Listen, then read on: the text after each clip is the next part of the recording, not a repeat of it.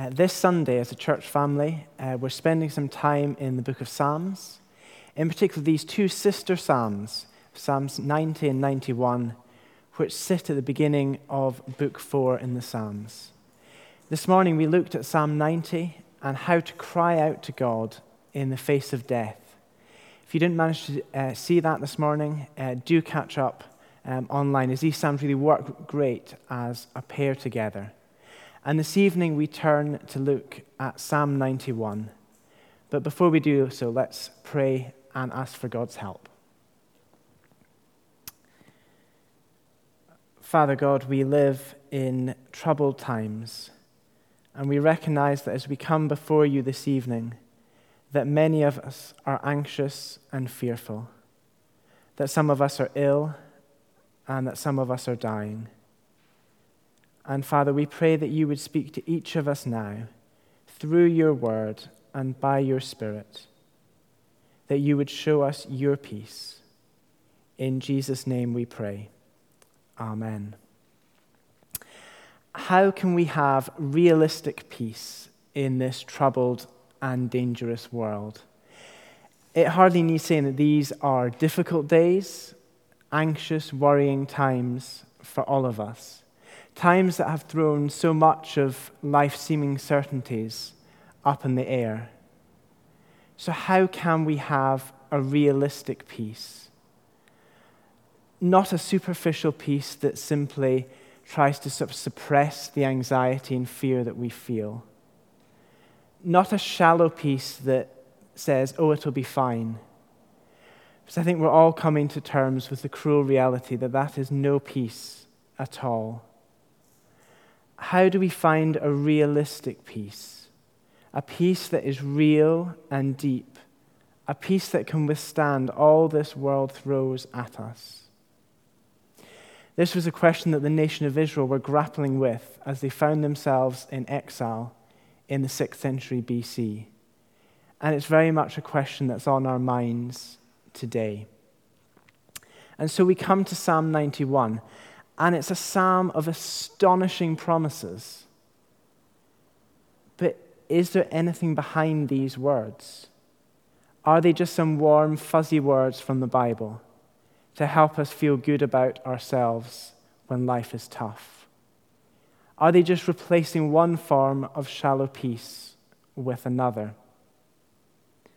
As we see this evening, the answer is emphatically no, because the one who stands behind these promises is the Lord God Almighty.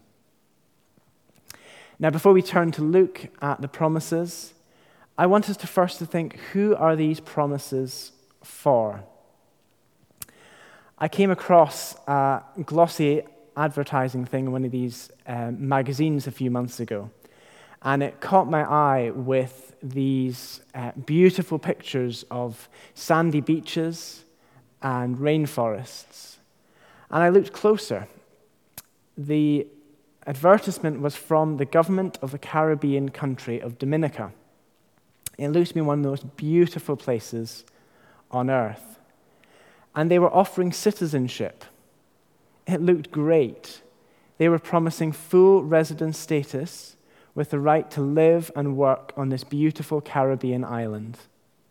There would be minimal taxation, no wealth, gift, inheritance, foreign income, or capital gains tax, and visa free travel to over 120 countries and territories, including the EU. There was just one catch.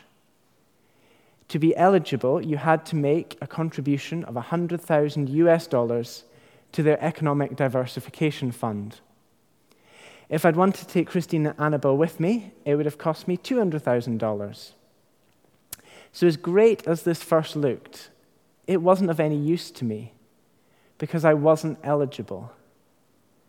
Because promises are no use to us if they're not for us. We can't get comfort from a promise that's not for us. So, who are the promises in this psalm for? Are they for us? Or is looking at them just some academic exercise? Well, first and foremost, we see that these promises are for Jesus as the Son of God. Now, how do we see that? Well, if we look at the psalm, we see the promises are for someone who loves God, verse 14, who honors and trusts God, verse 2, who is righteous, verse 8. The promises in the psalm are covenant blessings. They're picking up on the blessings for obedience set out in Deuteronomy. And as we often find in the Psalms, the focus is on the king as the representative head of the people. And ultimately, that is King Jesus, the Son of God, the one who is truly righteous, who truly honors and trusts God, who truly loves God. These promises are for Jesus.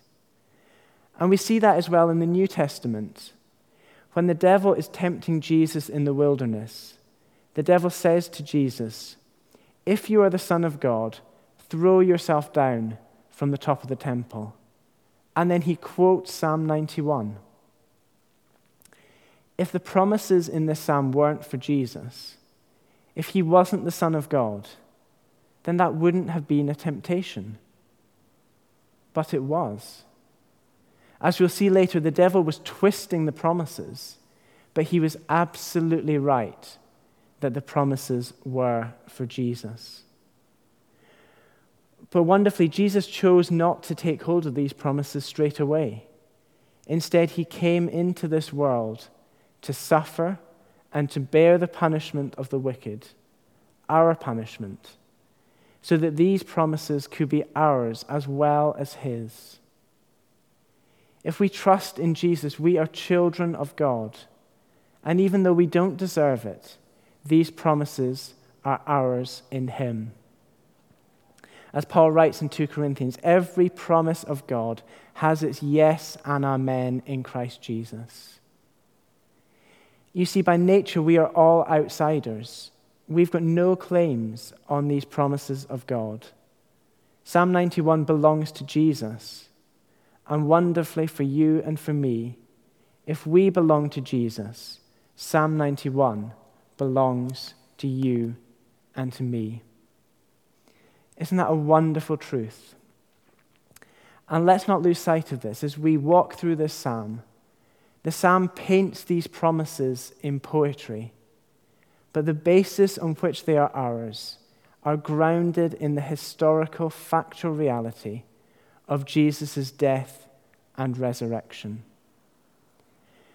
So, as we turn to look at these promises, if you're not trusting in Jesus, if you wouldn't call yourself a Christian, I would ask you do you wish these promises applied to you? That they were your promises? If you turn and trust in Jesus, they will be yours. And if you are trusting in Jesus, then as we look at these promises, I want you to do so with complete assurance that these promises are yours in Christ. So, what are the promises? Let's walk our way through the psalm, soaking in the promises, and then we'll step back and understand what they mean for us. So, let's work our way through the psalm, beginning at verse 1. He who dwells in the shelter of the Most High will abide in the shadow of the Almighty. I will say to the Lord, my refuge and my fortress, my God in whom I trust. A realistic peace in this world begins with the Almighty God. The Bible tells us that at the heart of the universe there is one sovereign, all powerful God, the Almighty, the Most High. He's a shelter, a refuge, a fortress, a place of safety and security this line, we abide in the shadow of the Almighty. I think part of the power of that imagery may be lost on us in not so hot Scotland. Whenever the sun comes out, we, we race out and try and find the sunniest spot that we can. But in the baking heat of the Middle East, finding shade, finding protection from the burning sun, could be a matter of life and death being in his shadow is again, it's a picture of safety, of protection. But it's also a picture of his nearness, his presence, and his care. And if that's you as a Christian, that is where we abide now. It's where we live. It's not a place we visit, it's where we stay. It's our home, the shadow of the Almighty.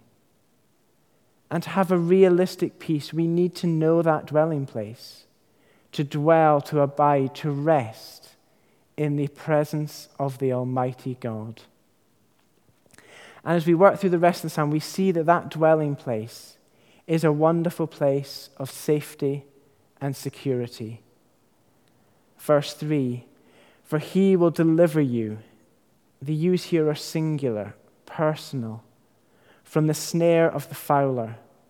That's just a net to catch birds. The idea is it's an image of being delivered from the unexpected and from the deadly pestilence, from sickness and disease, from cancer or the coronavirus.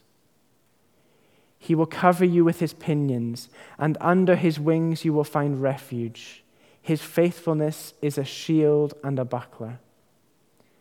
What a wonderful metaphor of God as a bird, protecting the young from the weather and the predators, enveloping us in his arms, again reminding us that he is not distant, but that we live in his presence and under his protection that He cares for us and looks after us. Verse 5 You will not fear the terror of the night, nor the arrow that flies by day, nor the pestilence that stalks in the darkness, nor the destruction that wastes at noonday. It's wonderfully real, isn't it? So often it's at night that our minds are most troubled, our anxieties heightened by the darkness and quiet. And is it not the way that we cannot see the coronavirus, that it stalks in the darkness, what in part makes the current situation so scary?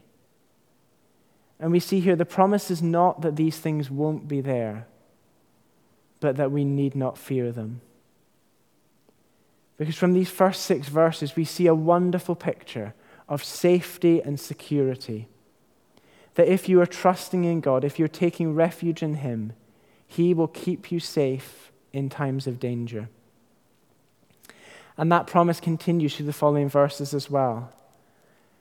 Verse 7 A thousand may fall at your side, 10,000 at your right hand, but it will not come near you. You will only look with your eyes and see the recompense of the wicked. Because you have made the Lord your dwelling place, the Most High, who is my refuge. No evil shall be allowed to befall you no plague come near your tent.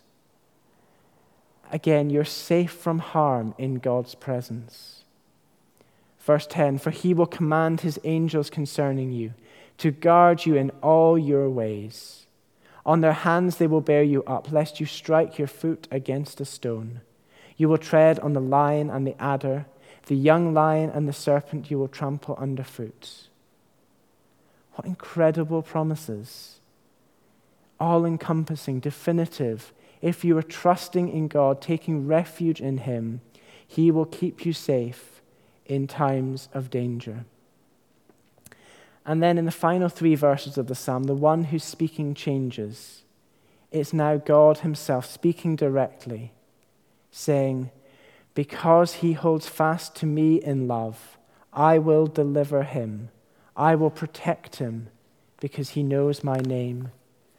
When he calls to me, I will answer him. I will be with him in trouble. I will rescue him and honor him. With long life, I will satisfy him and show him my salvation. These are our promises in Christ. Because Christ held fast to God in love, because Christ came to rescue us, through him we are delivered, we're protected, we're rescued. Through him we have long life, eternal life. Through him, through Christ, we have salvation. These are the glorious, wonderful promises of Psalm 91. But how are we to understand them? What do they mean in the reality of life? If we take verse 12, it's saying God's angels will guard you and ensure you don't stub your toe. Verse 10 No evil shall be allowed to befall you, no plague come near your tent. Does this mean that God promises to protect us from pandemics? Are these promises that you will encounter no suffering? Well, no. And as we'll see, it's something even better than that. But in seeking to understand these promises, there are a couple of dangers for us. The first danger is that we misunderstand the promises. We think they say something that they don't. To see this, let's turn to Jesus' temptation by the devil in the desert in Luke 4. Let me read Luke 4 from verse 9. It says, And he, the devil, took Jesus to Jerusalem and set him on the pinnacle of the temple and said to him, If you are the Son of God, throw yourself down from here, for it is written. And then he quotes Psalm 91 He will command his angels concerning you to guard you, and on their hands they will bear you up, lest you strike your foot against a stone. And Jesus answered him, quoting Deuteronomy. It is said, You shall not put the Lord your God to the test. Jesus' response is no. He is saying to the devil, Don't twist these promises.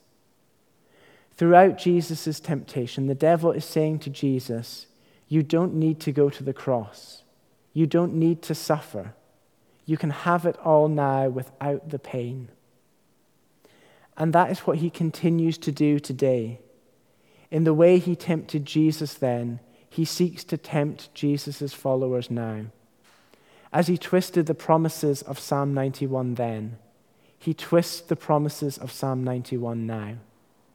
He would love to convince us that God has promised that we will not suffer, and that if God is good, he will not let us endure suffering. So that when suffering comes, and the Bible is clear that it will, the devil will whisper in our ear. He will say, God can't be trusted. He's not kept his promises. Or that you must have messed up and fallen out of God's favor. Don't listen to him. Don't let him twist God's promises. If that's the first danger, I think the second danger is one that we can often find the greater danger here at Chalmers. We're perhaps alive to that first danger. We recognize that these promises are not saying that we won't suffer, that everything will be fine. We know what they aren't saying, but we're not quite so sure what they are saying. And therefore, we can't enjoy the comfort that these promises bring. Because what these promises are saying is that if you are in Christ, you may suffer, but ultimately no harm will come to you. If you are in Christ, you may suffer, but ultimately no harm will come to you. We see this in the psalm itself that the promises of safety and security that are so definitive, they're made in the context of a dangerous world, a world where arrows fly by day and disease stalks in the darkness. Verse 15 says, I will be with him in trouble, I will rescue him. We see it too in Jesus' own life. It wasn't a carefree existence. And as his followers, as recipients of these promises through him, we cannot expect our experience to be different. One writer summed it up well when he wrote, We live today with human frailty under the Spirit's guidance as we follow Christ, who lived in frailty before dying and rising from the dead. We too live in frailty until we die and rise to glory as he did. But perhaps most clearly, we see what all this means in the words of Jesus himself. He said, you will be delivered up even by parents and brothers and relatives and friends, and some of you they will put to death. You will be hated by all for my name's sake, but not a hair of your head will perish. Some of you will be killed. And yet, in the same breath, he says, Not a hair of your head will perish. That is the message of this psalm. That's the promise of this psalm. Ultimately, no harm can come to you if you are in Christ Jesus. Your eternal destiny is secure in Him. God does not pr- promise to protect us from every disease or pandemic or suffering during our earthly life. But He does promise to be with us throughout our earthly life, a life that we live under His sovereign care and protection. That He will be with us to do us good and not harm, and despite all the circumstances, to leave us with a sure and certain hope and he does promise that one day we will no longer face disease or plagues or pestilence.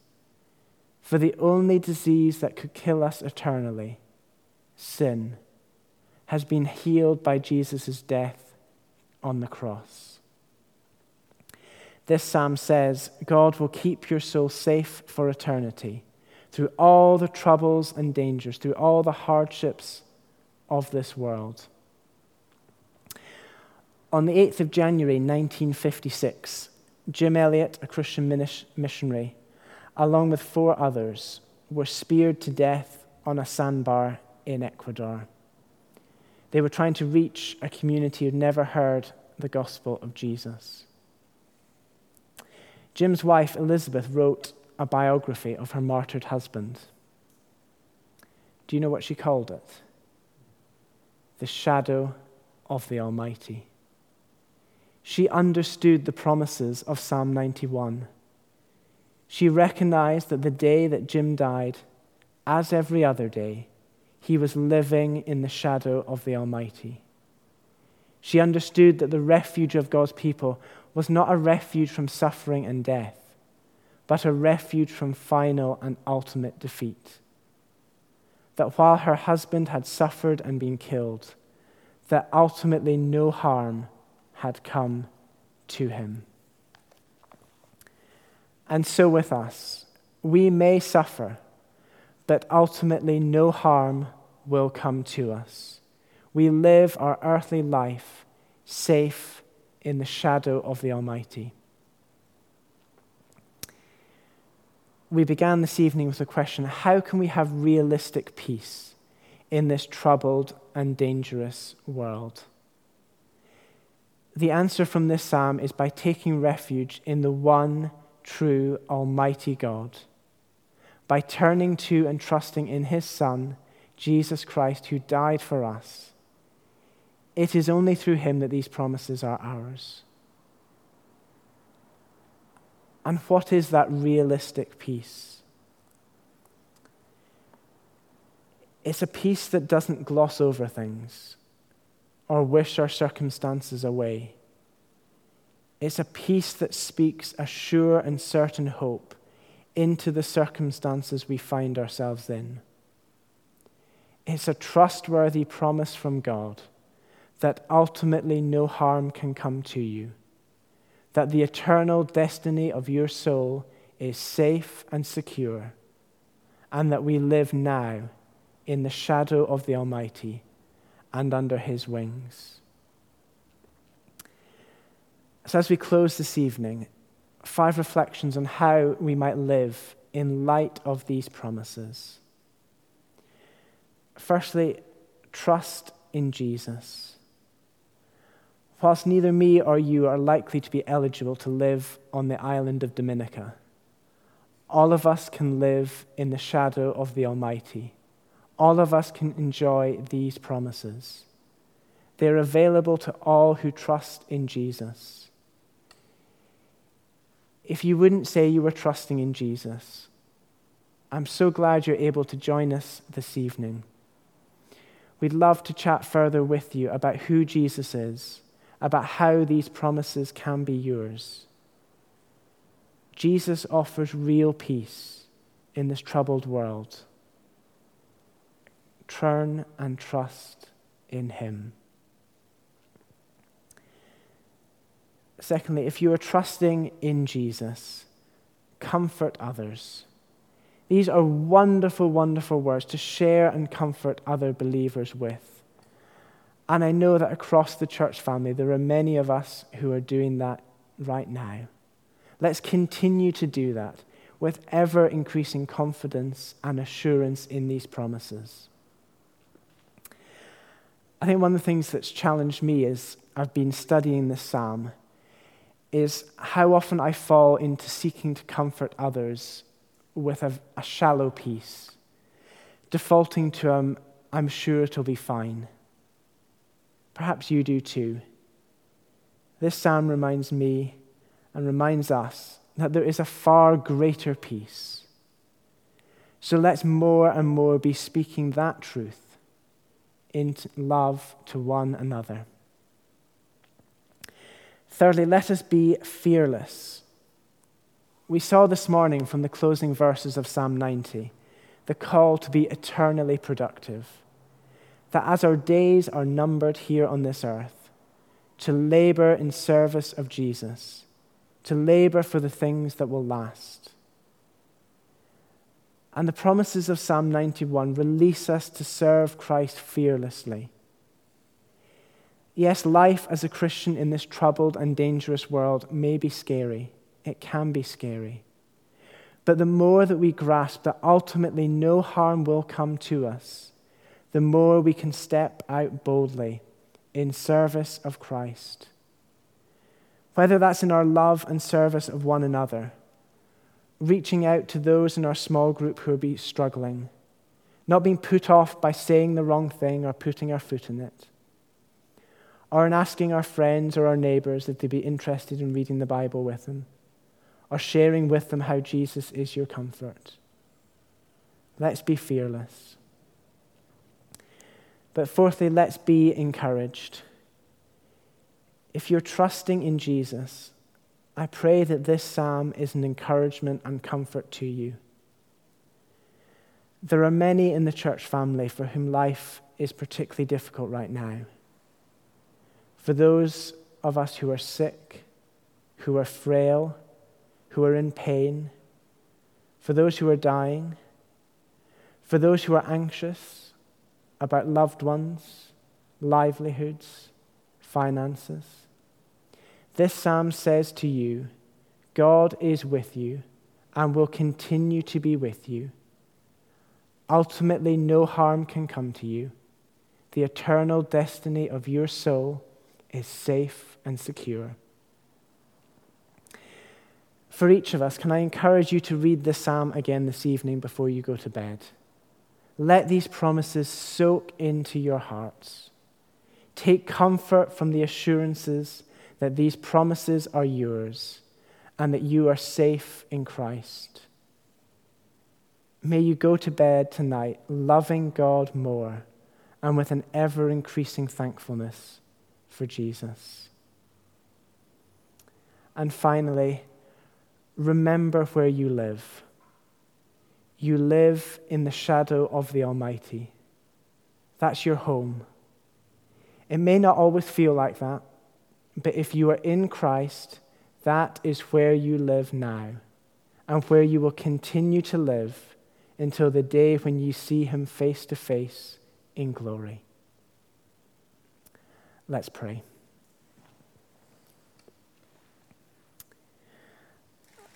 Lord God Almighty, we thank you for Jesus. We thank you that he came and took our punishment so that these promises can be ours as well as His. We thank you for these wonderful promises, that whatever this earthly life may throw at us, ultimately no harm will come to us, that you will keep us to the end. Help us to grasp these promises and the full depth of their riches. Encourage us, comfort us and enable us to lovingly comfort others with these promises. Help us to live fearlessly in your service, secure in our eternal destiny. And Lord, we pray for those listening who don't know you. Draw them into your shadow. Enable them to find real peace and refuge in you through Jesus, in whose name we pray. Amen.